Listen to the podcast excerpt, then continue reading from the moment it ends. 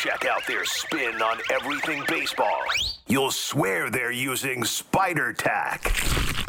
Jeff Blair, Kevin Barker. This is Baseball Central on the Sportsnet Radio Network.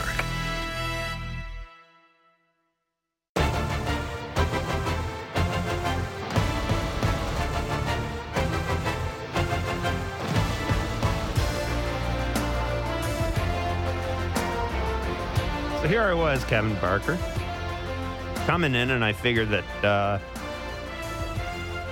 I thought we could roast George Springer for that base running play in the first inning. Let me finish. I thought we could roast George Springer for that base running play in the first inning. Well, not only did you, like, no sooner had you told me that you thought the play was entirely explicable and that ripping George Springer was off base, then George Springer hit a home run. And I said to myself, well, I guess I won't mention it. But I'm still going to mention it Oh, anyhow led because, it. well, I know that you and George Springer. I mean, you you, you got a thing for George Springer. I do. Yeah. Uh, you know, you you. That's you- all I talk about. Well, pretty much. It it is pretty much. so you didn't like the play? You're Well, talking about the originally- leadoff, now- you're talking about the leadoff double and yeah, Verdugo I mean, threw my him out at third base. Originally, my first thought was, okay, third base. I mean, what's the risk and reward here? Third base and one out. Second base, you're going to score anyhow. The same, you know, unless there's an inherent value in the sacrifice fly, you're going to score from second base. Your chances are scoring from second base with that part of the order up are just as good as third. And there was, you know, it was the risk reward didn't balance out. Then after what you said, I saw the play again,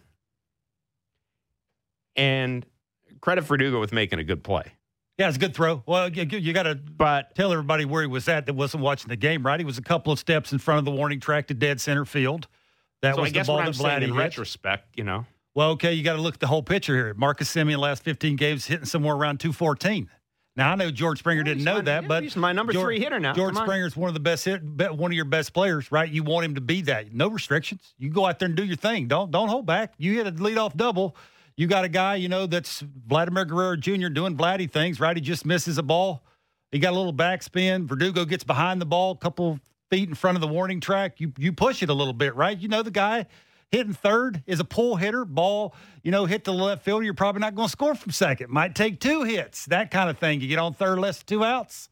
You you can have a productive at bat without getting a hit, that kind of thing, right? It's me. I'm okay with that. You you got to do that sometimes at Fenway Park. You got to do that when you're you're on the bubble. And on the bubble means you, you want your best players to be the best players. And for me, I'm okay with George Springer doing that. He is the leadoff hitter, and you can tell he's he's looking like he's got a little mojo now. You can tell the way he's taking pitches, the separation from the time his front foot hits the ground and his hands separate from his front foot to the time he's throwing his hands at the pitch. You can tell he's seeing the ball better out of the pitcher's hand, and you you know he's got talent. He's got strong hands. He can do things. You saw the double in the right center field gap. You saw the uh, the homer on the hanging breaking ball. You could see on the hanging breaking ball, right? It was foot lands. I got the separation. I recognize pitch. I throw it. When I throw it, all I got to do is create backspin to that little short porch and left. Good things going to happen. It, they need him to do that. That's what I said. No restrictions. All right. One through five, you do your thing. You think you can get the third base? It takes a great play to get you out. I'm okay with that. All right. Remember that. That's that. just me. All right. No, that that's fair. Jays, by the way, four one winners uh, over the Boston Red Sox. Robbie Ray, six innings, five hits, three walks, eight strikeouts. Uh, an an unbelievable jam in the second inning, bases loaded. Michael Chavis, Kike Hernandez, who Kike Hernandez was 0 for 4, sorry, 0 for 3, sorry, 0 for 2 with the walk against uh, against Robbie Ray. He hits Robbie Ray pretty hard.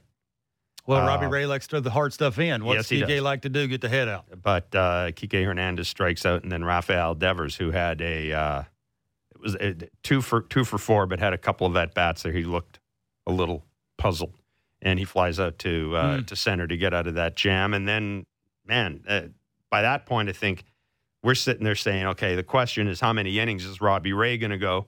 And I think Bark, we're thinking, boy, if you can get him through four, at that point, good luck. Boom, eight pitch third inning fly out to right, 5 3, fly out to center. JD Martinez, Hunter Renfroe Christian Vázquez. To me, that set up the whole game for Robbie Ray. It did. Well, he had 78 pitches through four innings, and they were 0 for 6 with runners in scoring position. To yeah. your point, right? He had to be really good pitching out the stretch early in the game. You mentioned it. First inning, he got first and second. He got out of that with only one run. Second inning, bases loaded, nobody out. He got out of that. Fifth inning, first and third, he got out of that too, right? The, yep. the misplay in center field. He did the things he had to do. What did I tell you coming into that thing? Uh, is he capable of throwing some change ups to make the heater and the slider in that much better? We saw today one breaking ball, I think, to Verdugo because he got, uh, I think, a two strike hit early in the game. He's giving mm-hmm. him a mm-hmm. different look mm-hmm. kind of thing. But we saw 12 change ups. Yep. We saw a strikeout on a change up we saw the mile per hour is about 86 miles an hour. Now, when he's at 94, it's not a big difference. But when it's 95, 96, occasionally pushing 97, you're talking about a, a 10, 11 mile an hour difference. And the key to that is it's around the plate. So now it's right. It's if you're throwing it just to be throwing it and it's a non competitive pitch, they're like, whatever. But it's around the plate. And when they're around the plate, right, that just gives that hitter something else to think about. And oh, oh by the way, he threw a changeup 0 he threw a changeup 0 one mm-hmm. He threw a, a curveball 1 0. Yep. He threw a changeup 0 2. So if you're a hitter and you're thinking, well, I know I've faced him a couple of times before, it was mainly hard stuff in, slider in, and now I got to respect the changeup away, the velocity. He'll sprinkle in the curveball. This is what you have to do. You go on the road, you're facing the best team in the American League East. They got a book on you. You made a little bit of an adjustment. He was really good. Out of the five hits, he only gave up two hits with two strikes. That was something that he was doing. And oh, by the way, he didn't give up a homer. The uh, Blue Jays are 5 and 0 in doubleheader openers this season. Forget the second game of the doubleheader, the seven inning game, goes at uh, 7:10 p.m. tonight. It'll be Steven Matz against Tanner Houck. Uh, the win snapped the four-game losing streak against the Red Sox for the Jays. Randal Grichuk, two for three with the home run. He broke the 1-1 tie with the two-run homer in the fourth. George Springer, we already mentioned, led off the game with the double. He gave the Jays a four run lead with a solo homer in the fifth. And uh, Vladdy Jr. reached base again. So he's reached base via hit or walk in 24 consecutive Ooh, starts. He good. Against Boston. How about Randal? What'd you think of Randal today? 19th. Well, uh, as you said, we you made the point often. Randal Grichuk's a one one one plane guy, and if you throw the ball in that plane, he's swinging, he, right? You're going to hit it. Well, look where the balls went today too. The the single he got with the runner on third base that it went off the pitcher and the pitcher couldn't find the ball. It's where it went. The home run, where did it go? It went to dead center field. When he is staying inside the baseball and thinking right center, right? It's not out and around. You know, it's it's not trying to okay, look at the green monster. I've been struggling in July. It's very easy to go crowd the plate a little bit, try and get the foot down a little earlier try and get the barrel out to cheat and get some cheap hits because of the green monster. I like this approach. It was, you know, you're leading with your bottom hand, the barrel's following, he stays inside the baseball, the mindset was right center. You create a little backspin because he he has power, right? He's on pace to hit close to 30 homers again. He's you know, that'd be the second time in the American League East that he's done that. So it's just if he's giving you anything at the bottom of the order and can catch hot a little you know, he's not going to carry a team. But if he can just give you something, right? He can go up and, and catch a ball where he's swinging and do what he did today. It's only going to make this team that much better, and they're going to score more runs because of it. And, you know, they're, they're going to need him. They're going to need a complete lineup to do things like that, and they need Randal to catch hot here for a little while. It is walk off Wednesday. The numbers are 416 870 0590 star 590, 1 888 0590 590 590. It's the text line. If we like your text, we like your call. We will let you walk us off. We're on air until 7 o'clock. And uh, at that point, we will turn you over to the game itself. Ben Wagner is going to join us in the 6 o'clock hour.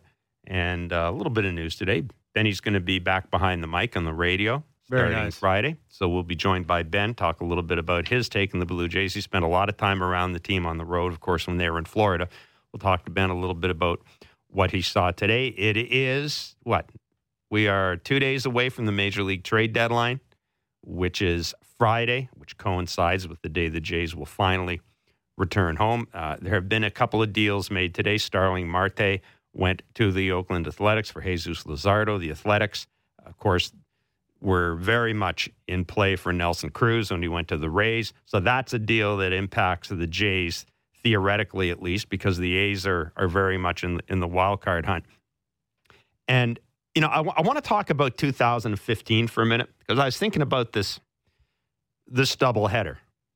And of course, a lot of people are trying to draw similarities between now, where the Jays are in the standings, in 2015, where Alex Anthopoulos went all in in the trade deadline. You know, and I kind of contributed to that by saying, you know, if the Jays made a deal with that series against Kansas City coming up at home, and you can just imagine if the Jays make a big deal and it's a couple of hours before the first pitch is thrown at Rogers Center, the first pitch in 670 days, yada, yada, et cetera, et cetera. Then I thought to myself, yeah, Jeff, it's not 2015. I've heard other people try to make that comparison, say, look where the Jays are in the standings, look at 2015, it's the same. And it's not for a couple of reasons. One, that core of that 2015 Jays team was old. It was Edwin, it was Josh, it was Jose Bautista. It was basically now or never for Yeah. that core. They're They were at only going to be around. Yeah, they're they're at the end. They're only going to be around for a couple of years longer. So it was now or never for that core. We're not at that point with these guys. We're talking a bunch of guys who are in their early 20s. You know, a guy like George Springer, he's still going to it, it's he he he's in his late 20s, early 30s. That's this this core is completely different than 2015. It is not there are no similarities between this team and the 2015 team. Forget where their standings are. The most important thing, too, is the GM in 2015 kind of figured he was gone. I mean, Mark Shapiro took over in August, and Alex Anthopoulos realized, I mm. I understand that's a month after the trade deadline, but Alex could read the tea leaves. You know, Smart I- guy. I- Alex is a smart guy. He knew what was going on. Yeah. So Alex basically figured, you know, with all due respect, I'll make all these moves now because there's a chance I'm not going to be around to pick up the mess. Which, you know, why not? So that isn't where we are now with Ross Atkins. Ross Atkins is here. I think basically totally doesn't want to be here. Um, he and Mark are pretty much joined at the hip. So just keep that in mind when people say, "Yeah, but 2015 the Jays were here and here they are now." Completely different. Completely different. But I thought about this today, Bark. 2015, June 2nd, the Jays are playing a doubleheader against the Washington Nationals. They lose the first game 2 0. They fall to 23 and 30. They're in fourth place. John Gibbons to this day will tell you that he thought he was fired. He was in the shower thinking that. He was in the shower thinking, I may not manage the second game. Yeah. Even if I do manage the second game, I'm gone. Yeah. They go out and beat Max Scherzer 7 3. Man, that was Kevin Pillar had an unbelievable game. yeah. That was the first of 1, 2, 3, 4, 5, 6, 7, 8, 9, 10, 11 wins in a row for the Blue Jays. So I get that we're not talking June 2nd here. I, I, I- I get all that. But I'm just saying that if you if you do want to buy into man, it feels like 2015, I'll go with you in terms of the doubleheader. Because if the Jays do take this second game Mm. of this series, we talked about the, the- to me, it's not as if beating the Red Sox, taking three or four from the Red Sox, is going to necessarily change what Ross Atkins is going to do at the trade deadline. I think they're looking for controllable arms. Yeah. They, you know, they do that. They they are looking for controllable arms, understanding that they probably don't have next year's third baseman and next year's catcher here as well. All right, you're not going to get it all done at the trade deadline. But what I will say is this. What I will say is this. If this team takes three or four from the Red Sox, then you at least plant a little bit of a seed in the GM's mind that maybe, in addition to addressing all this stuff, maybe I go out and aim a little higher. Maybe I go out and aim a little higher. You think it only takes one win to do that? I don't think it takes one win. No, but I, but I think a series win against the Red Sox opens that door a little bit. Opens the door a little bit. Uh, and Two games above 500 or five games above 500. That's Eh. that's a big deal.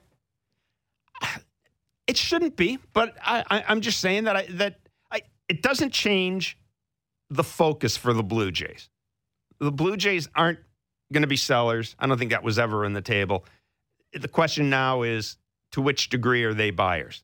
So far, there've been a lot of a lot of things have moved that you would think the Jays would be interested in, and they haven't been involved in.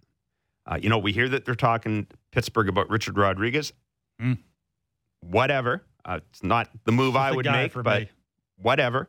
Um, and and and we'll see what else we'll see what else transpires. But again, we know that Starling Marte has moved today. There's a bunch of other trade talks apparently going on. Kendall well. Graveman got traded. Kendall Graveman got traded by the Seattle Mariners, who are sort of similar, similarly to where similar to where the Blue Jays are. The big difference, though, before you try to draw a comparison, is that uh, they've got a guy Paul Sewald that they think can take over in the interim, and uh, and the other difference is yeah, they Jerry- haven't made the playoffs either since two, Yeah, uh, 2000. Yeah, and the other difference is a long time. the other difference is Jerry Dipoto is uh, If you've noticed, he, he Kendall gets, he gets pretty itchy, good. itchy trigger finger. Yeah, but again, you can't judge that until you see. You can't. No, you can't judge. Huh. You can't judge. Well, you can't Well, until you're see GM, the other you're- if you're- moves. Let's see what the other if you're, moves if you're are. Dipoto, you, you you got 48 hours, well, bud. well, let's see I what the other moves. Well, it's a big deal. I'm willing to bet that if he's made that They're, move, he's they got. were a game back. I'm willing to bet Well, if, you better. if he made that move, he's got another move in his pocket. Well, it better be. It better the Phillies and Nationals, pocket. by the way, are postponed because of a COVID 19 outbreak. 416, Trea Turner, 416, stay hot, eh? 416 870 0590, star 591, 888 666 0590, 590 590 is a text line. We'll get to it all. It's Baseball Central on Sportsnet 590, The Fan. Now, back to more Baseball Central on Sportsnet 590 The Fan.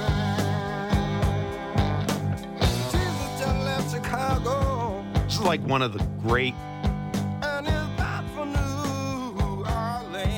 great live songs you've ever seen live.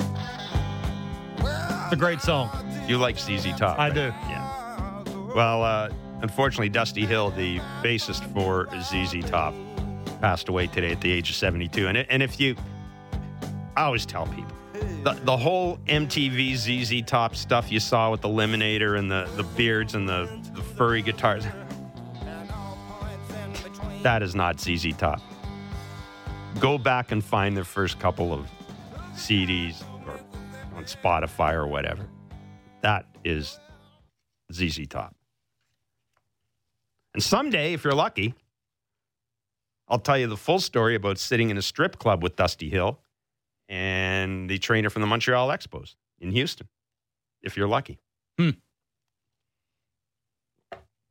But today is, alas, yeah, I'm not today. feeling real lucky today. So, uh, anyhow, God rest Dusty Hill. Yeah. Um, second game of this doubleheader will go at 710. We are here for your entertainment, your listening pleasure, et cetera, et cetera. 416-870-0590, star 590, 1 590 Those are, as always, the number to call. 590 590 on the text line. It is Walk Off Wednesday. Say something pithy, say something cute, say something that makes me laugh, or just grovel and we may let you walk us off. Not we. Well, you have a say in I this do too. not. You have. I Don't always lie. say. Well, I always. That's a lie. well, I always say to you who we're going to pick. no, that's, That's good, didn't come that's out a that great way. point. Yeah, you know what I mean. Didn't come out that way. Four one. The Jays won the first game of this doubleheader. Robbie Ray, uh, again, Robbie Ray six innings, five hits, three walks, eight strikeouts. Got out of the bases loaded jam. Lowered his ERA to three oh four. He's got a one ninety nine ERA in Oof. July. And uh, in his last 11 starts, he's got a 244 ERA. Grichuk homered, Springer homered. And uh, the Jays also, in addition to the bases loaded jam in the second inning, managed to overcome a misplay in the outfield. Um, Can't see it, you can't catch it. well, okay, now tell tell people to happen to play fly ball. And, and what time? What time of day would have been? It would have been what fourish around there. Fly, Yeah. fly ball. Uh, it was. I, well, I will ask you this because you know you heard Buck and Tabby saying the telecast. That's one of those things where they go, "You got it, you got it, you got it." I was always told if you ain't saying "I got it, I got it, I got it," don't say anything, right?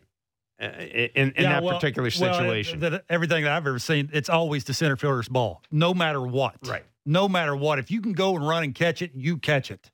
But it just looked to me like that, you know, for whatever reason, Springer didn't get a good jump. He was thinking that Randal could run over and catch it. Randal couldn't see it.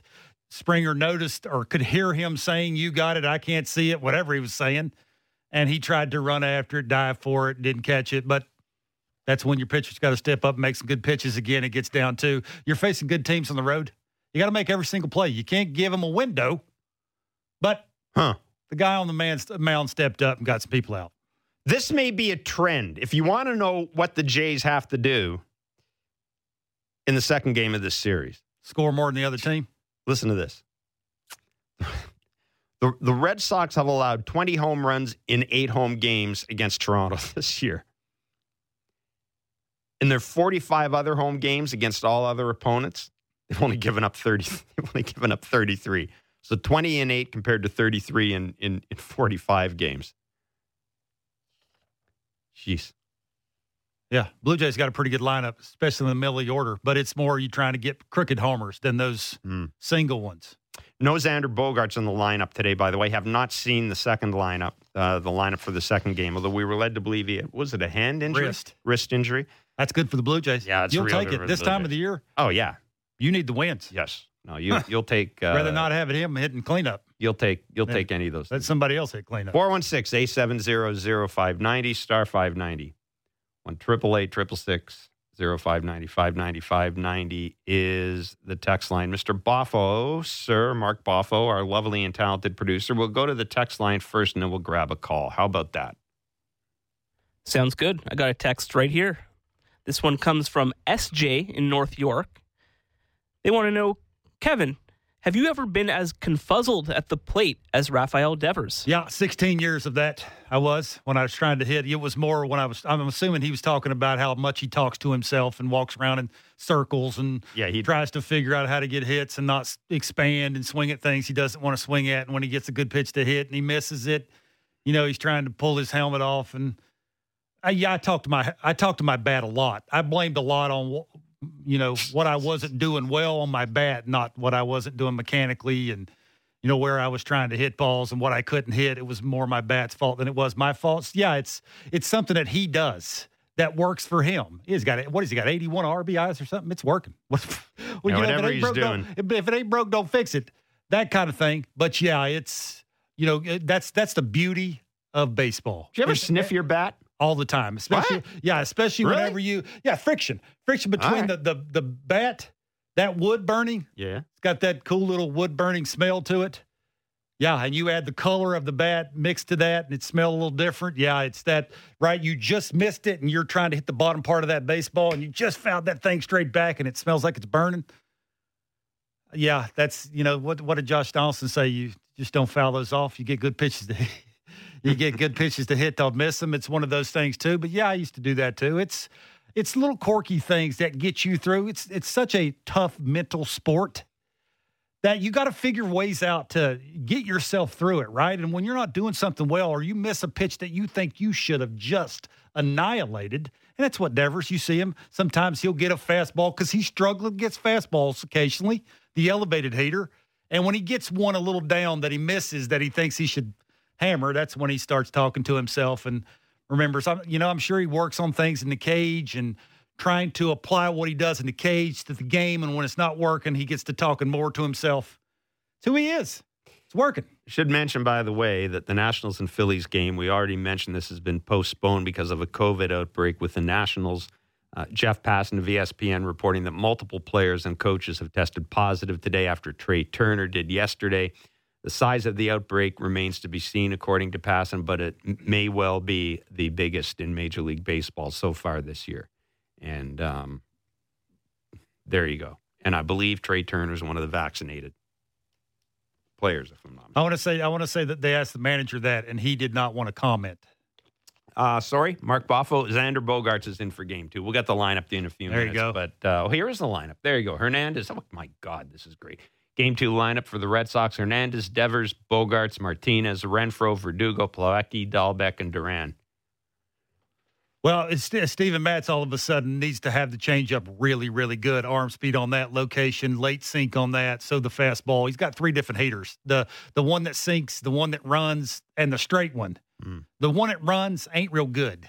He needs the sinking one and the elevated straight one. If he can have those two good and the sinking changeup with the difference in the mile per hour, He should be all right. Courtesy of Big Mike D'Angelis, here's the Jays lineup Springer, center field, Guerrero DHing, Semien at second, Bichette at short, Hernandez in left, Gurriel Jr. at first, Grichuk in right, Santiago Espinal at third, and Reese McGuire behind the plate with Steven Matz on the mound. Mm-hmm. Sounds like a winner to me. Huh? Jays, that sounds like a good lineup. 416 870 0590, star 590, 1 888 0590. It's a good lineup. It's very good. Mr. Boffo, give me another give me another text. Give, me- give, give, give, give us another text here. All right, this is from Matt in Welland.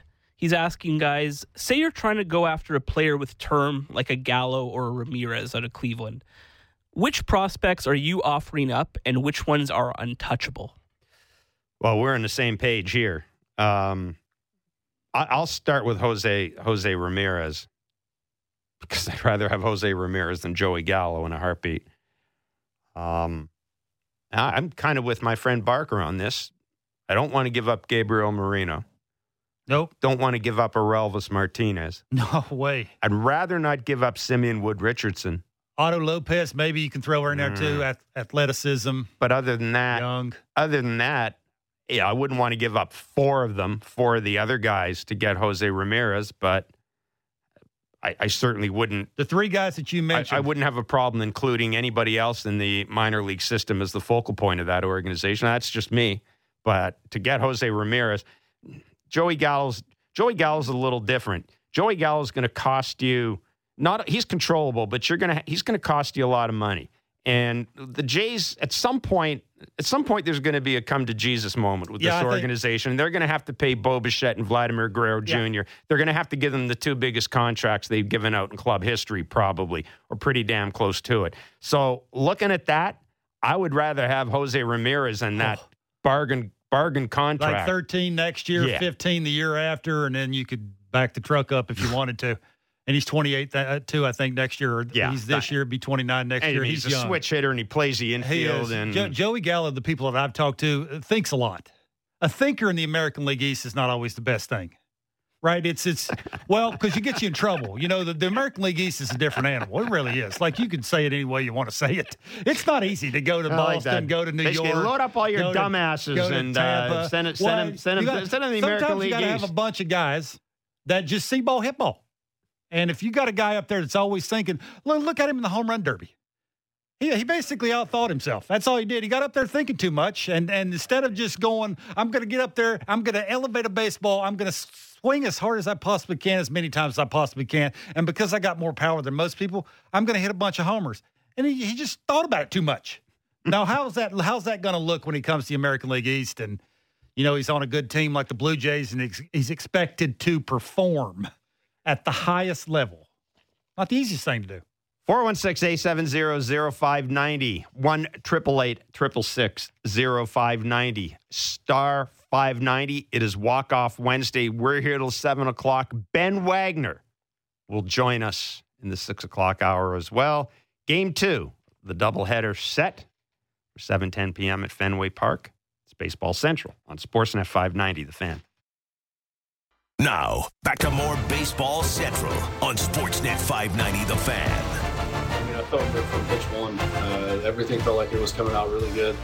Uh, and so, you know, after that second inning, getting out with no runs, um, you know, there was a huge momentum boost, not just, uh, you know, for the team, but for me as well. You know, it was a, it was a moment for me to just say, all right, you know, this is the this is the day it's going to be. I'm going to grind this out, and it's going to be, uh, you know, my stuff is good. I, you know, bases loaded, and get out of it. Uh, you know, no outs to three outs is uh, pretty huge. Yeah, I'll say it is. That's Robbie Ray, uh, the winner in uh, the first game of the doubleheader, 4 1 win for the Jays. Robbie Ray had the bases loaded in the bottom of the second inning, got the number nine hitter, Michael Chavis, struck him out, struck out Kike Hernandez, who, as we mentioned, has had a lot of success against him, Mm-hmm. and then got Rafael Devers fly out to center.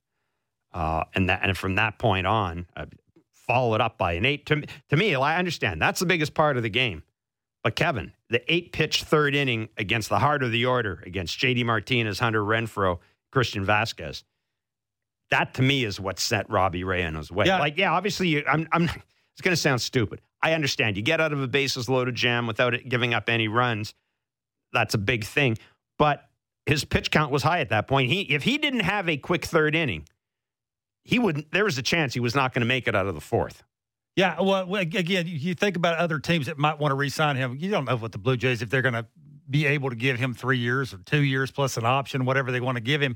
If if you're another team watching him and you watched him today, mainly they've been watching the same thing we've been watching: fastball in, slider. Mm-hmm. He mixed in the changeup. Now all of a sudden he's got something he can uh, disrupt timing. He can give a hitter a different look, and also strike as many guys out as he. And it's not walking as many people, and it's getting better with two strikes. If he can do all those things with that just little twelve pitch changeup that he was throwing today, how much more money you think that'd make him?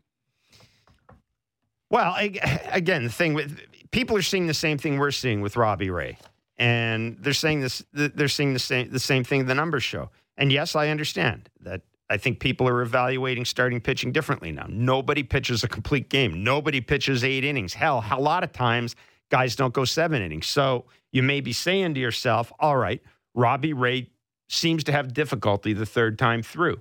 Today they were two for eight with four punches, though. Bingo. But but what I'm also saying is we keep bringing that up, and that may not be that big a deal. Like it's a big deal if you're looking at Robbie Ray as being your ace and the guy that might be able to go into the to the September and October.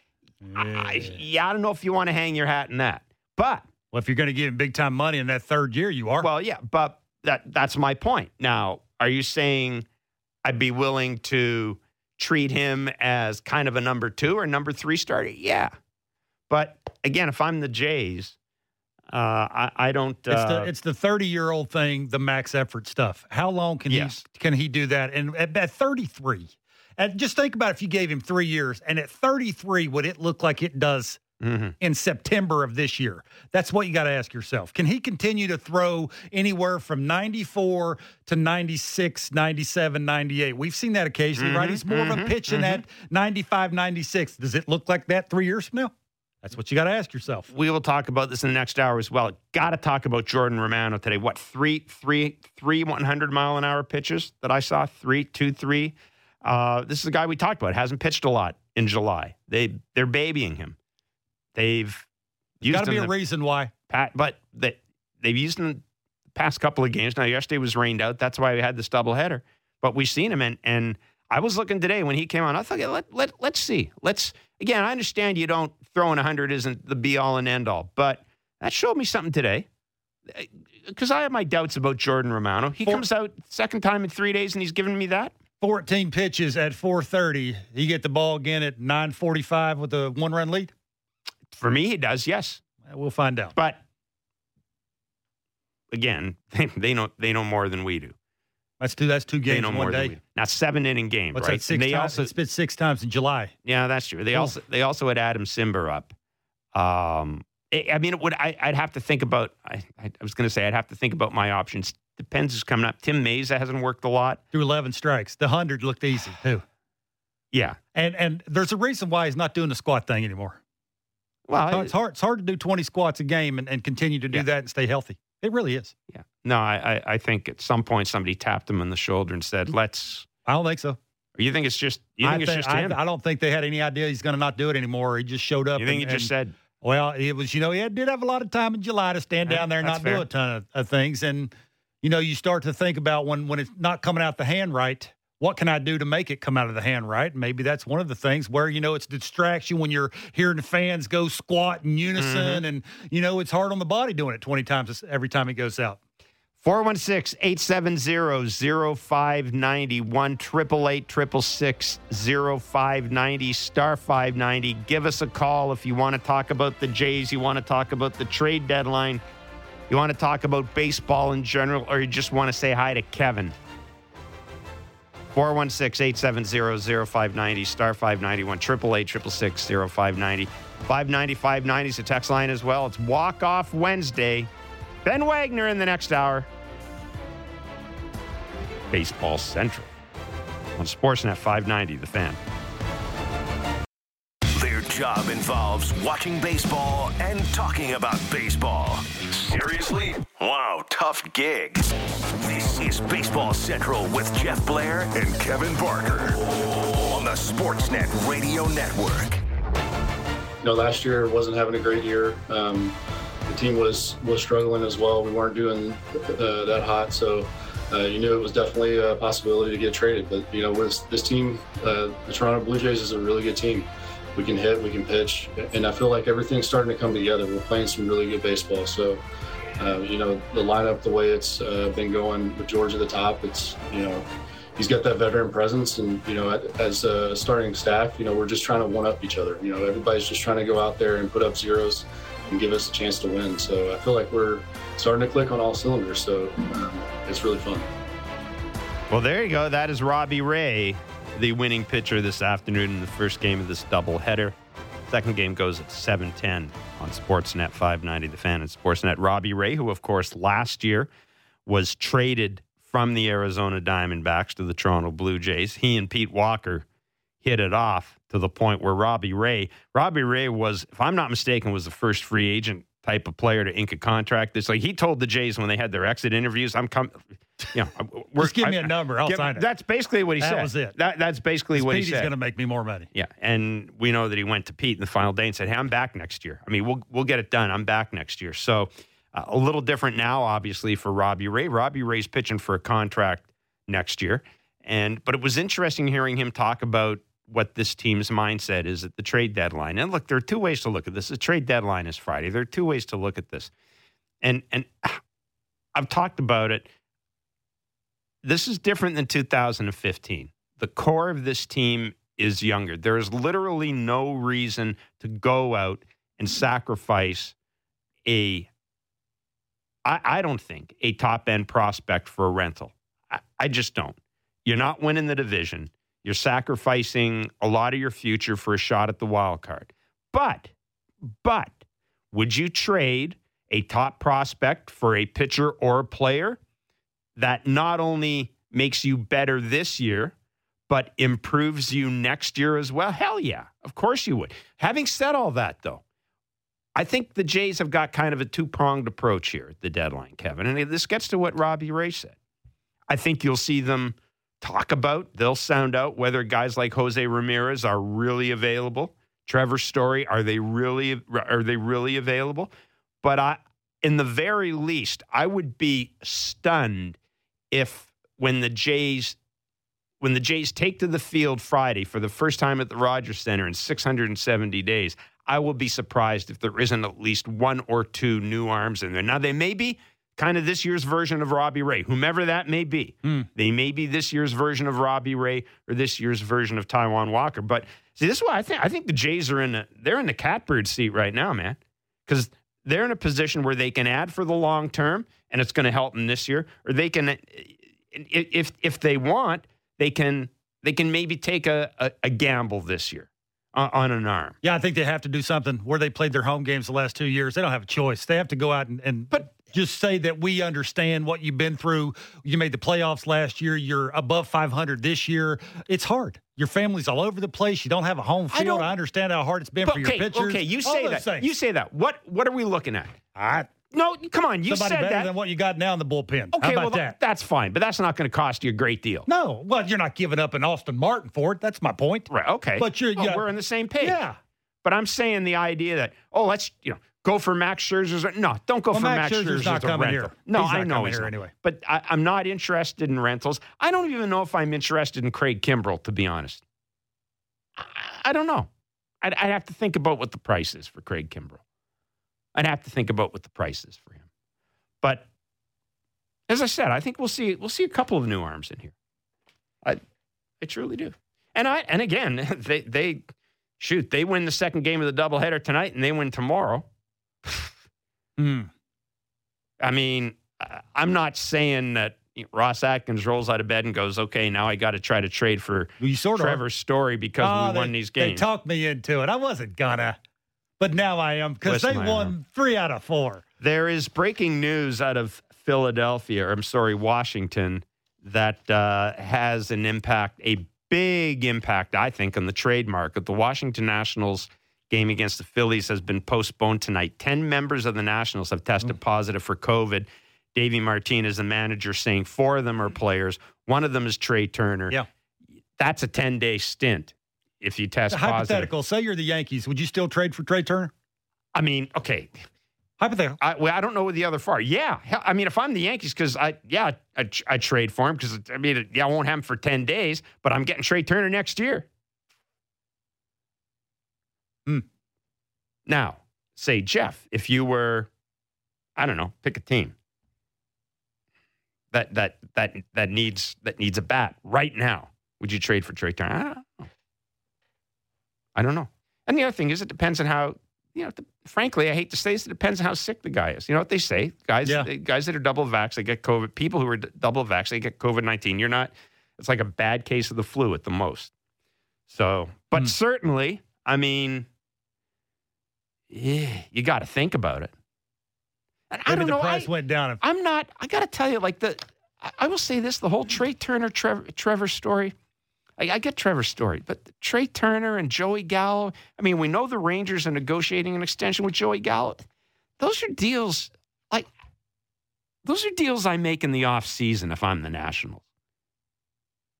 I, give me a chance to do a bunch of things as opposed to uh, with my I'm just not back sure- to the wall at the trade not deadline. sure why- trade, trade, Turner. If Juan Soto is going to be there forever, why would you? Why would you trade your one of your most athletic, if not your most athletic position player, for what reason? And Trea Turner, I don't. I, I just for Okay, me that is- makes me scratch my head a little. Uh, Davey Martinez, this is a report. Davey Martinez believes only one of the 12 who have tested positive was unvaccinated. So that we don't know if that's a player. Uh, 12 positives on the team. That could be, there are four players on that tally. So coaches, administrative staff, whatever. Hmm. But, uh, you know, it's a wrinkle we haven't we haven't had. I guess last year we had it, but that's another thing that's different for 2015 when we talk about it is no one was saying, "Wow, we got to pass our COVID test before we trade for the guy too." That's true. 416-870-0590 star 590 1 888 0590 It is walk off Wednesday. Give us a good call. Send us a good text at 590 590. We will let you walk us off. Ben Wagner will join us starting on Friday. We will have a radio, a dedicated radio only broadcast of Blue Jays games. Now that the boys are back across the border and COVID restrictions are what they are, Ben Wagner will be calling the game. So Ben will join us uh, probably in about 12 minutes to uh, chat a little Blue Jays baseball and get you set. Get you set for the second game of this doubleheader. Steven Matz on the mound against Tanner Houck. Uh, no big surprises in the Blue Jays lineup for the second game. For the Boston Red Sox, Xander Bogaerts is in the lineup after missing the first two games of this series with a wrist injury. Mhm. Mr. Boffo, let's uh, let let's see what the folks, let's see what the the, the texters we got. Well, I'm going to jump in here because I got because I like to tell people we're not just talking about the Jays and baseball. We're talking about baseball in general here. So I'm going to just jump in right away and uh, ask you this question. Where is it? Okay, this is from Matt and Ajax, a baseball player. Hey, Barker, I have a bad habit of coming around the ball, not driving through. Is there a drill I can practice to help with this? You told me. Uh, yeah, I, well, I used to do a line drill, and what a line drill is, you get somebody that can soft toss to you, and you put them down the line. Down the line means if you're a lefty, I like I was a lefty, I would put this person down the first baseline, and so that way that would keep my front side in, and I would think of my barrel going in the direction of left center field. And the only way that you're going to hit that ball to left center field is is you got to catch it out front and you really got to fight your way through it and have extension and carry off your backside. That was a drill that worked for me. Now you got to have a pretty good soft tosser, somebody that's not lobbing it in there. He's got to or she's got to put a little something on it, right? That way it forces you to get your foot down early. It forces you to drive your top hand down and through the baseball, and you really want to pronate your top hand. Like actually thinking about that top hand, if you're facing that pitcher, driving it like you're uppercutting the pitcher on the mound. So that just gets you in a habit of always right? Driving through the baseball, having the good finish. I always talk about a good hitter. Don't look at the way they start, look at the way they finish. That too is one of those drills where you're going to find yourself sometimes on your heels, too much up on your toes, because it'll feel odd to you because you've really got to force your hands inside the baseball to be able to hit it the other way. That was a drill that worked for me. You do it over and over and over again. That'll be something that when you just get into batting practice, you'll start thinking, okay, my front side's in because I've had that drill. I'm thinking right center, I'm thinking left center, depending on which side of the plate I'm hitting on. It just it keeps you together. It keeps the weight on the inside part of your knees, not on the outside part. It forces you to get in an athletic position quicker, be shorter and quicker to the baseball, and have the nice finish. And hold your finish after you hit it, hold it for a second or two. That way, it just gets in your mind. You can feel it, and it, then you create a habit. You'll know when you do it wrong, and you know when you do it right. That way, you can do it more times right. How was that? Beauty. I'm ready to go. Find me a bat. Yeah, it's a, it's not an easy drill, and and you will have to really force it out in front to be able to get extension. But if you do it consistently over and over and over again, and you get the feel of it coming off your barrel, off the sweet spot, it, it's it will it will be rewarding to you because you'll get that in your mind to how it feels to be able to repeat it over and over and over again, and that's how you hit the ball consistently hard. Mr. Boffo, the text line is yours. All right. Well, Mike in Bowmanville has a question, guys. He wants to know he asks, just tell us how the Jays are going to deal with a new field at Rogers Center. It'll be a new ballpark for most of the team. Do you guys see any issues uh, with the hitters going forward here?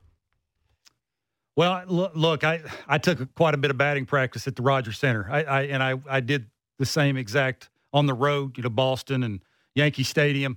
You I played a lot in Buffalo and I've been saying this over and over again that you don't have to hit a ball hard. If you can create some backspin line to line Buffalo, you're going to be rewarded for that. And we saw that, right? The big league hitters, mm-hmm. as strong as they are, right? As much backspin as they can create. Now, the Rogers Center is a little different. You got to, you're more zoning up what you can swing at, what you can drive. Right, you got to hit it there. Like I know everybody says, ah, you go to the Rogers Center, ball flies. No, they they make it look that way because we've had some really, really good hitters here to watch. But it's not a, it's not an easy gimme park where everybody can't wait to come here because the ball flies. No, you got to have a good approach. You got to have you know a good base to you to be able to see the ball a little bit better, see the ball longer. Be interested to see how Vladdy translates from Dunedin, Buffalo to the Rogers Center. Yeah, the the thing that I would keep an eye on, and there's a new surface. There's a new turf surface there. So the thing I would keep an eye on is because the Rogers Center, the roof is going to be open.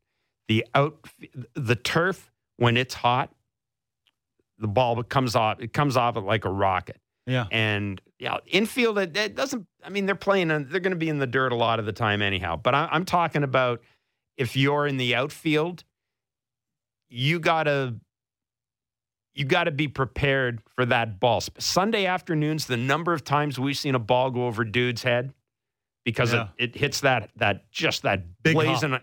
blazing hot turf. Mm-hmm.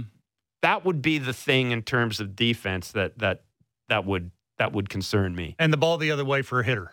You know, we see yes. Dunedin, we see Buffalo. Yep. They let the ball travel you know, the wind's blowing in Dunedin the way it was to right center, and you could see every hitter that would go there, right, mm-hmm. would let the mm-hmm. ball travel, trying to stay inside the ba- baseball. Well, the Rogers Center is legit big league ballpark, and it'll be interesting to see, say, Bo gets one, just whack, gets one, and it doesn't leave the yard. Now, what do you do? Do you change what you're doing? Do you change it what you're swinging at? Do you not swing at that pitch again? And again, it gets back to that. The more you think about it, the worse off you're going to be. I'm not saying these guys aren't great hitters and they're going to make that park look the way they make parks look, but it's a big league park, mm. and they'll have to make big league adjustments. The uh, uh, they're just going to throw this out by the way because we've talked about trades. Um, ben Nicholson Smith points out points something out here. Uh, the Houston Astros have acquired Yimi, Gar- uh, Yimi Garcia uh, in a trade. They have sent outfielder Bryan De La Cruz, a AAA mm-hmm. outfielder. And as Ben points out, it's a 24 year old outfielder hitting 324 with 12 homers at AAA. the price for a rental reliever here. So if you're in the rental reliever reliever market, that that's kind of what you might be looking at. So that would suggest to me, I don't know, maybe Josh Palacios type of guy or something like that. Um, I don't know. I think Josh, I don't even, even don't even know. He he may even be hurt. Kevin Smith, maybe that sort of a guy. So you so you got if you're the Astros, you got Kendall Graveman and Yimi Garcia Yeah. the last two days to Yeah. go with Pressly. Yeah. Huh. Yeah. I said no brainers. You're getting them. Uh, this this fascinated me again. Ben Nicholson Smith. This this just think about this for a minute. Bo Bichette is, and this gets to the callers or, or to the texters' question about the Rogers Center. Bo Bichette is in his third season. He has played more big league games in Buffalo, 35, Mm-hmm. than he has in Toronto, 21. He's played as many major league games in Dunedin as he has in Toronto. And he's almost played as many major league games at the Trop as he has in Toronto. Yeah, we that we- just tells you how that that that that just tells you how much how much Now, these guys baseball are- we've missed in person. Yeah, these guys are really good at making adjustments quick. That's how you stay in the big leagues. That's how you become a superstar. Bo's, you know what? Bo, Bo's starting to. You can tell the big, the big daddy hacks that he takes that you haven't seen as much. Now you still see it, right? He'll get he'll get frisky occasionally with a guy out there that thinks he throws hard, and Bo thinks, you know, I, there's nothing I can't turn around, Mm-hmm. and you'll see him let it eat, and the backside will fall across the plate. But you're not seeing as much of that. And he'll make adjustments here quickly with balls that he hits that don't go out that he thinks should have went out and those kind of things. Vladdy was Vladdy's when Vladdy showed up here, it was a real big deal. Bo showed up here, played his games here, it was a big deal as well. Do you think Bo's ready for the reception he'll get here if he continues to be hot the way he plays the game? I think Bo's a big leaguer. I think Bo's a big league superstar. I don't. I don't think he minds it. I no, I don't think he's going to mind. I, I'll tell you what. I think He embraces it. I think of all the guys in that on this team. He wants it. I, I think you're going to. I I am I am thrilled at seeing at the prospect of seeing him at the Rogers Center. I'm not saying he's better Yeah. than Vladdy or anything like that. I'm saying Vladdy is. We know what Vladdy is. Vladdy's an MVP candidate, but I'm just saying the two guys that I think are going to be impacted by coming to the Rogers Center. I think Hyunjin Ryu is going to going to get down on his knees that first inning and going to be so happy to pitching in an on pitching his home games in an honest to god Oh, yeah. big league ballpark where the the wind doesn't blow his, his pitches away. And I think Bo's just going to look around and go, yeah, How do you think the reception all the time will be for George Springer? it'll be great. You think Be so? huge. All Be the huge. time. All the time. Okay. Be huge. Uh, another uh, little item here as well. Keep an eye on this. Corey Dickerson, Mm. his first rehab game with the Buffalo Bisons today, a couple of hits, including a double. So there you go. 416 870 0590 star 590 1 888 0590 590 590 is a text line. Ben Wagner joins us next. This is Baseball Central, the pregame edition on Sportsnet 590, The Fan. Now, back to more Baseball Central on Sportsnet 590 The Fan.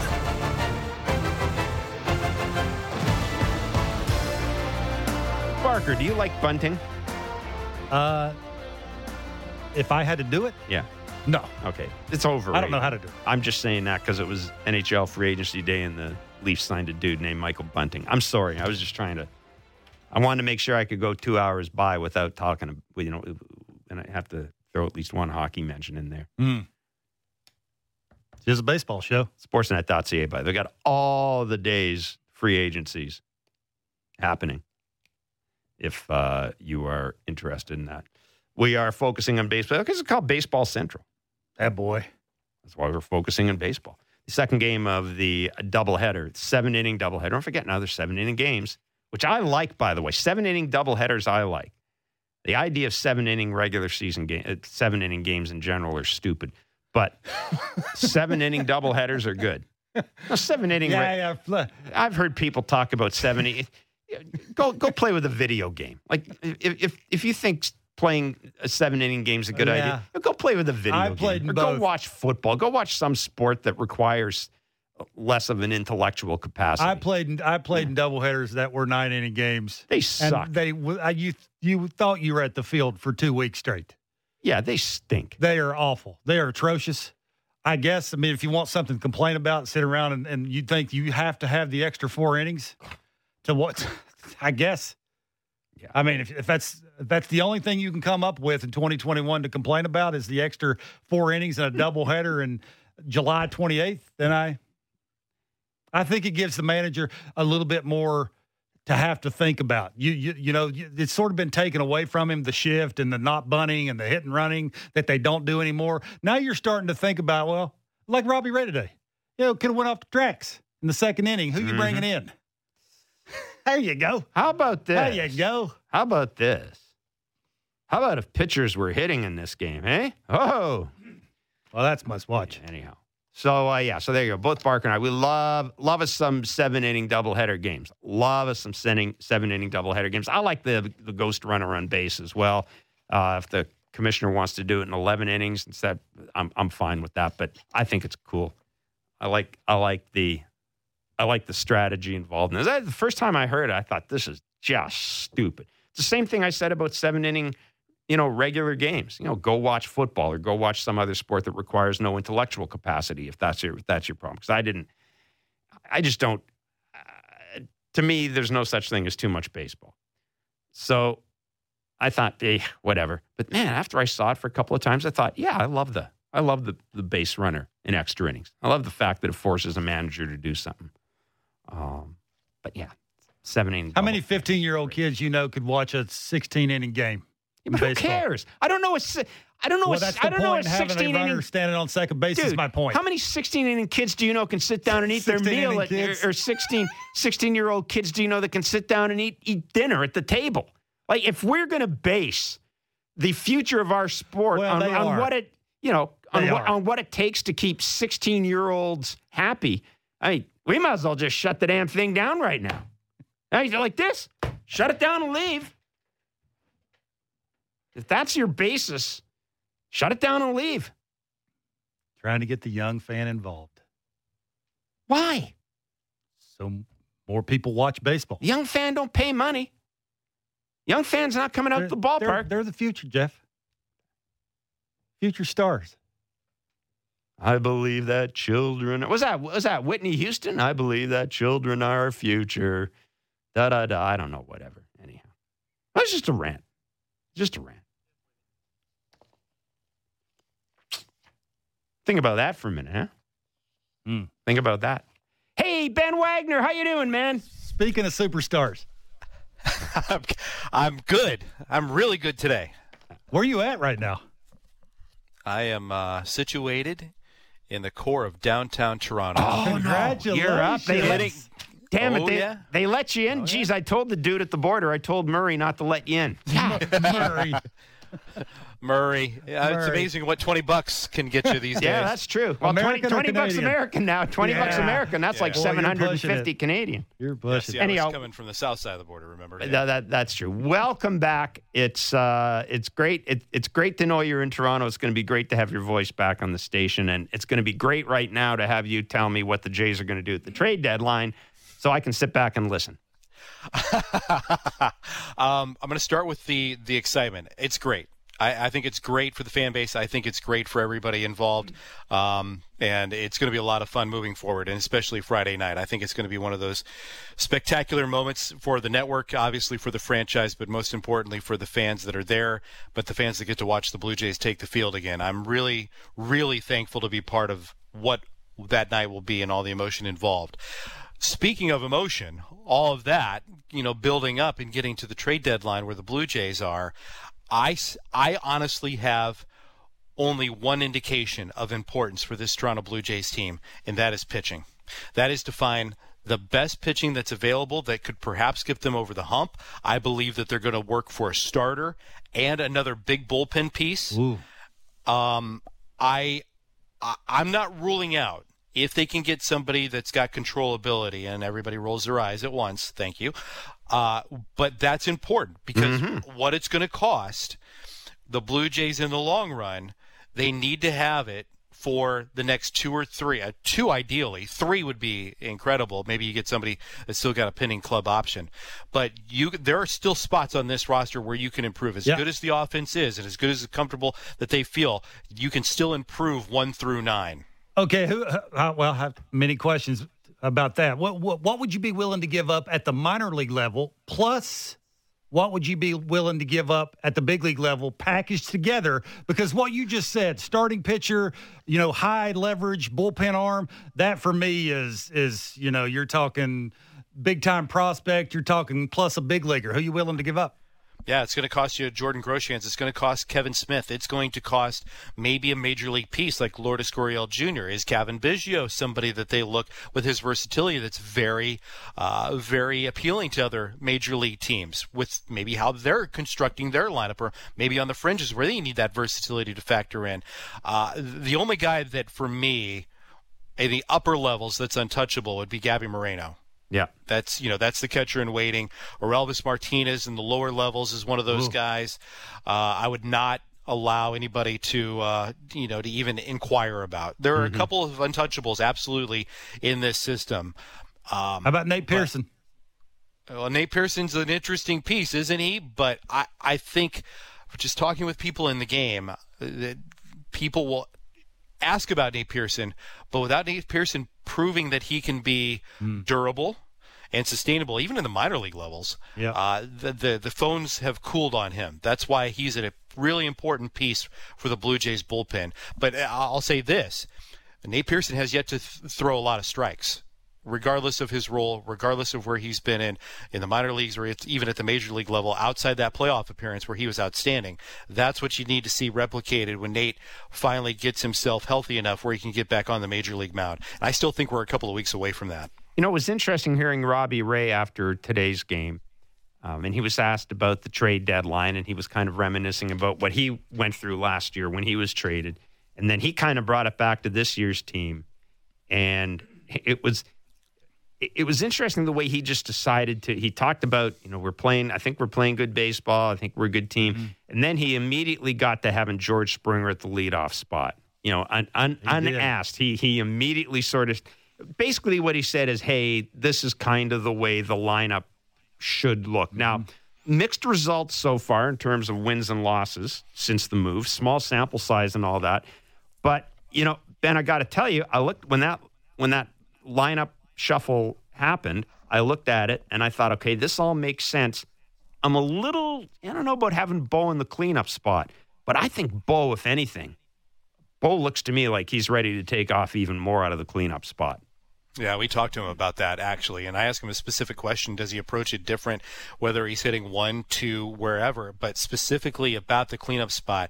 And he said, "No, I'm an aggressive hitter. Most power hitters in that cleanup spot, and you know, if you, if you do have good bat to ball contact skills, that's going to benefit you. But with his power that he generates, he feels like he's a natural guy, even though he has never cl- hit cleanup ever in his career. When I asked him, which I was stunned, right? Because usually a guy like Bo Bichette, and the- growing up, he'd be the, the the likely cleanup hitter. Never done it before, so this is all new for Bo.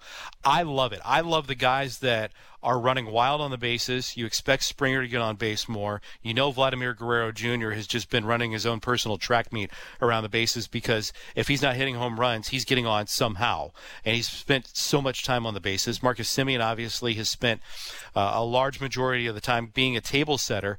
So you expect that to continue with Marcus. Uh, why not have Bo there? Why not have more RBI opportunities for Bo, especially now that he's playing in all fields and he's proven that he can drive the ball the opposite way and drive it out of the ballpark. With the I love the move. Yeah, me too. With the strides that Bo's made defensively, do you think the conversation about moving him to second is over now? No, I don't think so. No. we've seen we've seen Bo play in ebbs and flows. Now, remember he was he was a little tight at the start of the season. He really he really cleaned it up, and then it got a little clunky for about a 10, 12 game patch there, and he's tightened it back up. Uh, And hard telling, you know, really hard telling what the triggers are for Bo and his struggles defensively, or at least the inconsistency for Bo defensively. But but what's interesting is I don't still think that if there is a move to be made, that Bo would not shift off of shortstop. and unless that's a guarantee, maybe and a and perhaps a contract extension. Yeah. But I just I just don't think that the Blue Jays are there with him for the long term as a shortstop. Okay, okay. What if Marcus Semien doesn't come back next year? Do you move him as soon as next year? Off season of this year, you tell him we're going to try and get more athletic, uh, a more certainty when the balls hit to the shortstop. You know that runner's out. Yeah, I don't know if you'd. I don't know if you'd approach Bo and say we want a better, better Well, athlete that- than you at shortstop. that's basically what you're telling him anyway. No?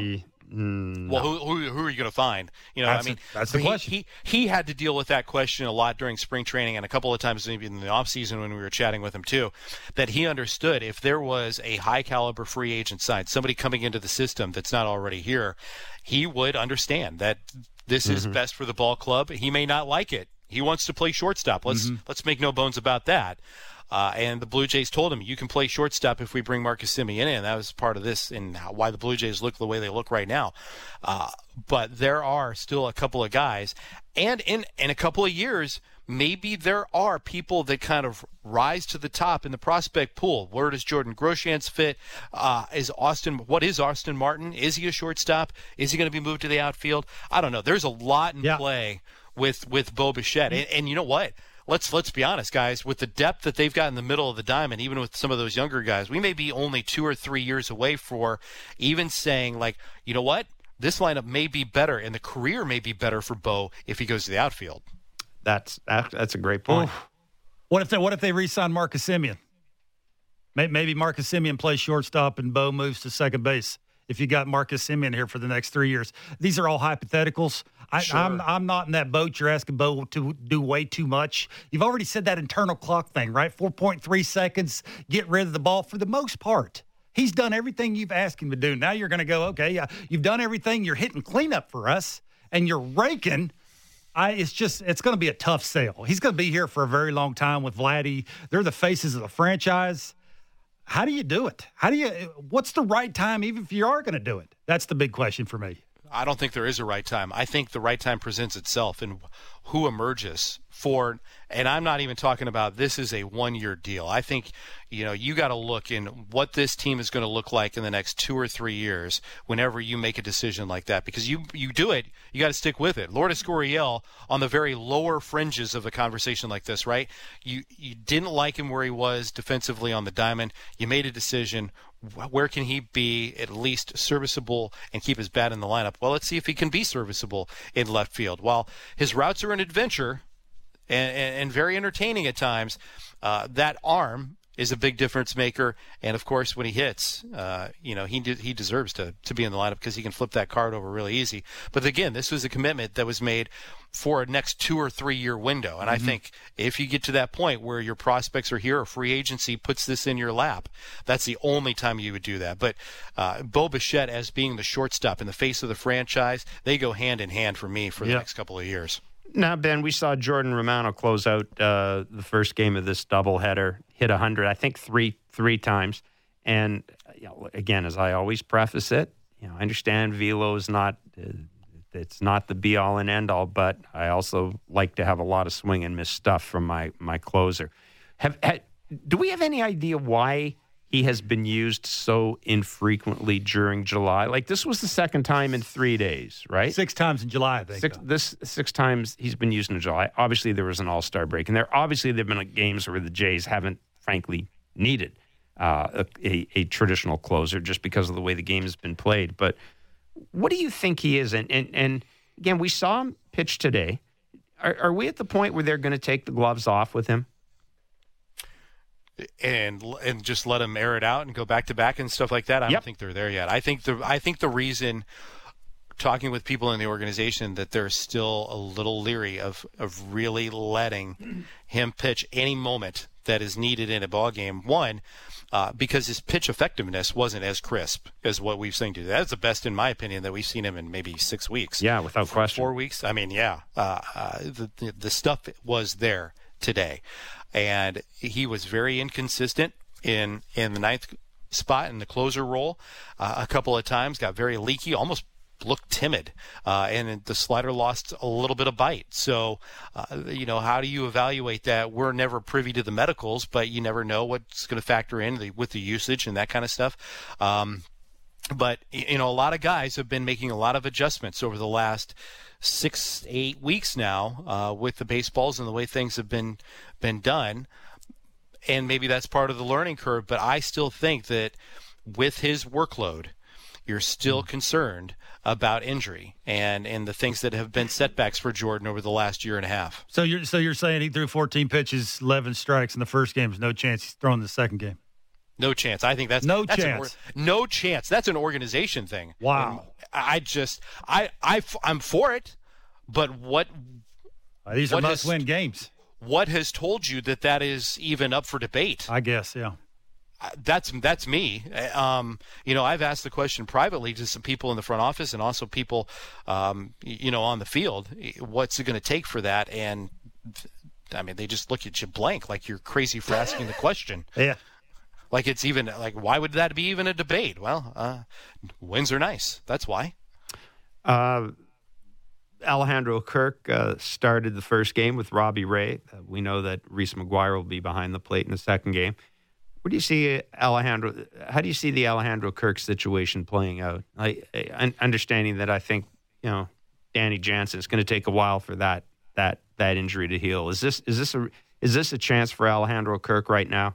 To to seize this job, or do you think that the Jays need to go into the offseason really? And, and it's not yeah. look i think we all realize that gabriel moreno is going to be the catcher uh, as soon as he stay as soon as he can get up here. But if you're the jays do you maybe go and and and look at adding a veteran veteran I backstop? think you have to. That's just me. Yes, yes. I, I, feel like we've had this conversation, guys, since almost January, right? Where you know that there were five catchers on the 40 man roster, but you realize that none of them were that experienced that they had on the on the 40 man roster, and a nice veteran backup that could be, you know, in there, maybe add a little pop off the bench, somebody that could be a really valuable tool. If you're going to commit to have your younger guys be your primary catchers, that would be a very, very good thing that this ball club would need. I still think they need it. Uh, for Alejandro Kirk to say he's going to emerge, I don't know that Alejandro Kirk is in a position where he can emerge. I don't know that he's durable enough, mm. uh, you know, to be in the lineup four or five times a week. I really don't. I think you're very careful in, in his usage. Um, that's one of the reasons I was told that he wasn't called up from AAA Buffalo sooner. Uh, even when Danny was Danny and Reese was the combination, and you know you saw the the lines overall in the bat. Well, the bat's one part of it, but we saw a bad pass ball in New York. We saw mm-hmm. uh, a bad base running, you know, where he couldn't get back to first base in New York. Those are little things that are magnified certainly between wins and losses, but uh, ultimately, as a catcher, you've got to be pretty mobile. You've got to be extremely durable, and right now, the the most durable guy, the most guy, the guy you can rely on to be in the lineup more is Reese McGuire. Ben, listen, it was really good of you to join us today. Thanks so much. I'm so glad you're on yeah. this side of the border. We will see you Friday, and uh, we will hear you Friday as well. Welcome because, back, buddy. Absolutely. Yeah, Friday night. You're going to get a heavy dose of Ben Wagner. So well, settle in. It, believe me, I'm ready for it. I'm ready yeah, for it. it. will be great. It'll be great. I'm really looking forward to it. Nice. All right. Thanks, Ben. Take care. Thanks, guys. Ben Wagner. And uh, again, Friday, uh, Blue Jays baseball dedicated radio broadcast returns on Sportsnet 590 The Fan. And uh, we will have you, we will again be on from 5 to 7. We're on 5 to 7 for the next three weeks, and we will take you right up to the first pitch on Friday. And we'll give you some details tomorrow, thanks to the Blue Jays, some details on what to expect when you go to the when you go to the ballpark. Uh, we are going to take a break and come back, finish it off. It's Baseball Central on Sportsnet 590, The Fan. Now, back to more Baseball Central on Sportsnet 590 The Fan. I enjoy playing in that stadium. The fans are awesome. The city's awesome. Uh, it's just one of those things that I think it's going to be pretty special just going back, considering, you know, we got a good ball club and the fans haven't had baseball in a couple years. And, you know, they're used to it. So uh, I think it's going to be special for them, which makes it even more special for us. That was I was going to say start banging the drum for the uh, return of the Toronto Blue Jays. to the Rogers Center, and then I thought about George Springer and banging stuff. and Ah. I thought I wouldn't. But I said it, so I mean, it, clearly I had no filter. You asked me, I, I- you a- the, interesting question, and maybe I was too dismissive. But you said, "What do you think the reaction will be to George Springer Yeah. coming?" I think, come on, it's going to be it's, it's going to be fine. He said, "Well, he was booed in Boston and And- and New York. and New York, of Yeah. course, because of the Astros thing. I think it's going to be fine." Okay, what what if he? Okay, just just saying. What if he starts Jesus, out you don't his- want George. Why No, don't no, you just come no, out and no, say you don't want no, George no, I'm a Springer big- here? I'm a, that's not, that's why would you do that? I'm just kidding. I'm just saying if he goes two for twenty, eh, well, I would say this: if he goes two for twenty, he'll still be better than Jonathan Davis. So, I mean, I would ask, I would, I would tell, I, whatever. He, fans, listen, this guy's committed to the team for six years, man. Okay, it's just a question. Yeah, I think get, it- don't get, get excited. And and you know the thing with George Springer is, I I I still think that the way he handled that whole thing, I- he doesn't he doesn't get booed as badly as the other players who are on that team. Now, I, I also think I think the fact that he's not with the Astros. Look, Hmm. Yeah, I guarantee you you. I guarantee you, there are a lot of people that the Astros come to town. Of course, you're going to remember that. They'll always be known as that. Yeah, George Springer Always. comes to town with the Blue Jays. It's like the fans boo Alex Cora because of all this stuff. Nah, I don't think so. I don't. I don't. I don't think so. Um, Okay, I just, I just Yeah, I, people are.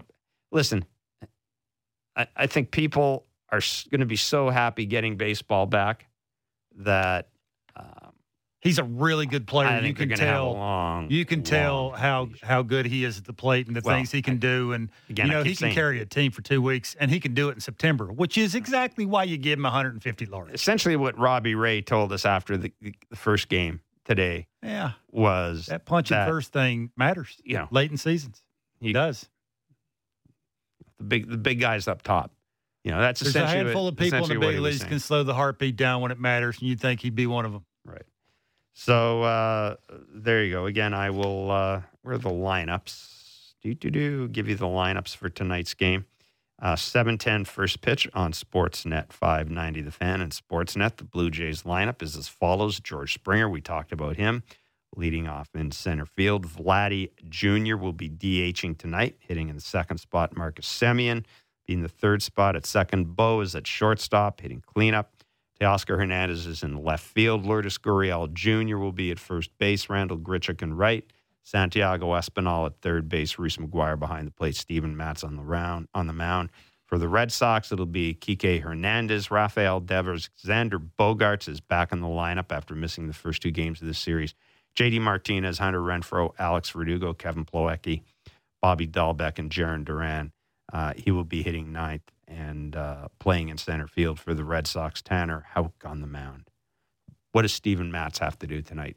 Locate the heater. Sinker's got to have sync to it. Changeup's got to be good. Arm speed, velocity, location, all's got to be good. The- you know, he can't go in there thinking about the green monster. He's got to be good locating. He's got to be on the corners. His misses have to be decent. Not great. You know, he's going to give you five innings. He's not going to give you seven. Any issues with two He lefties? Two innings. lefties starting in the doubleheader. Two they are. Who else you want to start? Trent Thornton. Okay, Boom. there you go. And thanks for that. Thanks for that. That uh, that He's pretty got much good stuff. He's got good enough velocity. He has his sinker's good enough. When he gets in trouble, it runs, and you can't tell the difference. You know, it always says sinker. He always says sinker. Does it look like it sinks? Nope. When it's sinking, he's good. If it's sinking here tonight, and he can have the change up and the difference in the arm speed, because what the difference, the change up and the sinker look the same, except it's about eight or nine miles an hour difference. That's a big deal. What that does, it gets it off the barrel. When you can get it off the barrel in Fenway Park, that's the difference between a homer and maybe an out. That's what you're talking about. And if he can control the zone, not have a lot of, you know, fastball counts, Steven Matz is what Steven Matz is, I think. I think I think that's uh, I think that's a pretty good Score pretty good first. summation. Score will help him too. Score first, take pressure off him. You know, he is a guy that you know, I don't think you can. He's not going to match the other guy. It's my point. You need to score, have him score some runs. He even mentioned that when they, well, then I think a couple starts ago, they scored a bunch of runs for him in the first or second inning. He said it made it much easier. I could just go out and do my thing. That'll help. Have you uh, detected any difference at all in Vladdy in the second spot? No, Anything at all? Well, Vladdy's really good. Anything at all? Yeah, I know he's really, but uh, nothing at all. No change in approach or anything like that. Or No, I think teams think that they the first guy they have to get out's Vladdy. When you think right. they're gonna they're gonna attack, they're gonna nibble, they're gonna pitch backwards, they're gonna try and make him chase, let him get himself out. He is 22 years old. We got to remember that he's almost hitting 330 in the show. Are you kidding me? Are you joking? I, you know, I, I, he hasn't hit a home run in five games. You worried about that? Not me. Nah. It's a round thing with a round thing. And I just mentioned that's the first guy you're going to try and get out, and then there's everybody else. You know what? You know what? I uh, there's a couple of things I really like about Vladdy and Bo, in particular, that we've seen so far in their career. There are a lot of things. One, they play every day. Yeah. Which you know, ask Vladdy's a big man. He plays Well, every single day. yeah, ask ask the Los Angeles Angels what it's like to have the best player in the world, but not have him play every day for you. There you go. Doesn't matter. I also like the fact that both of these guys absolutely rake against the Red Sox. Like I'm still a They big. show I'm up still against the Red Sox. They show up against the Red Sox. Yeah. Yeah. That, When it and, matters and- the most. yeah, I mean, I'm looking at. Vladdy, 13 games. Okay, 13 games this year, 21 for 49, 429, 13 RBI, 10 extra base hits, nine walks. We know that Bo hits a ton at, at, at Fenway Park. I, that, mean, there's so much to like about these these young guys. Yeah. I, I get that, but the fact that they've shown up against the Red Sox Yeah. and the fact that they kind of like, you know, not the flip side, Bo does and Vladdy do not do well against the Tampa Bay Rays, but man, you do well against the Red Sox. That kind of says Man, I wish. I, I. We're, we're we're looking at a live shot here. Bo loosening up before the game. Obviously, he's got his hat turned around backwards. Jeff, I played 16 years. you never tried did- your hat I- turned around backwards No once. chance. You can do that if you're Bo No Bichette. chance. You can do I that think that's awesome. That he's good enough, and he thinks he's good enough this young in his career that he can. It's that is tremendous. I would have loved to went out there with a bandana around my head, my hat turned around backwards, and just What for you was styling? What did you do as a player to style? We just got a big, just big got, league, just got big leagues. Oh. I tell you the difference. The big leagues, minor leagues, your pants weren't long enough to go over your shoes. Yeah. Big leagues, they were. You could barely see my shoes. I couldn't wait.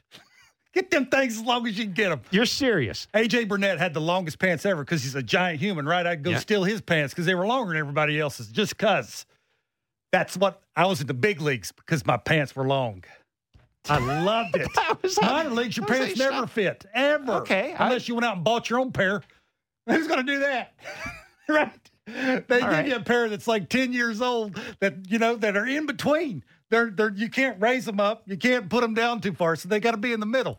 Awful. So I couldn't wait to get to the big leagues. Get the longest pair you can get. All right, that's good. Well, see now, now you know there's a It's the little, bit of it, a little bit of it. the little things. Absolutely, man. It's a long year. You got to take pleasure in uh, in in those little things. Oh, If you're going to go for four, man, at least look good How doing it, it? right? Oh, there's nothing wrong with that. Now, I'm not saying that to insult you. I, if you're going to go for four, look good doing it, man. it's more of about it like a pinch hit strikeout, but I was going. All right, uh, that is it for us today. We will be back tomorrow, five to seven. Blue Jays, Red Sox. First pitch in about what 20 minutes or so from Fenway Park. Tanner Houck against Steven Matz. Mike and Bowmanville, you walked us off with a text yet. Just tell us how the Jays are going to deal with the new field at Rogers Center. It'll be like a new ballpark for most of the team. There you go. Blue Jays baseball's next. Great night.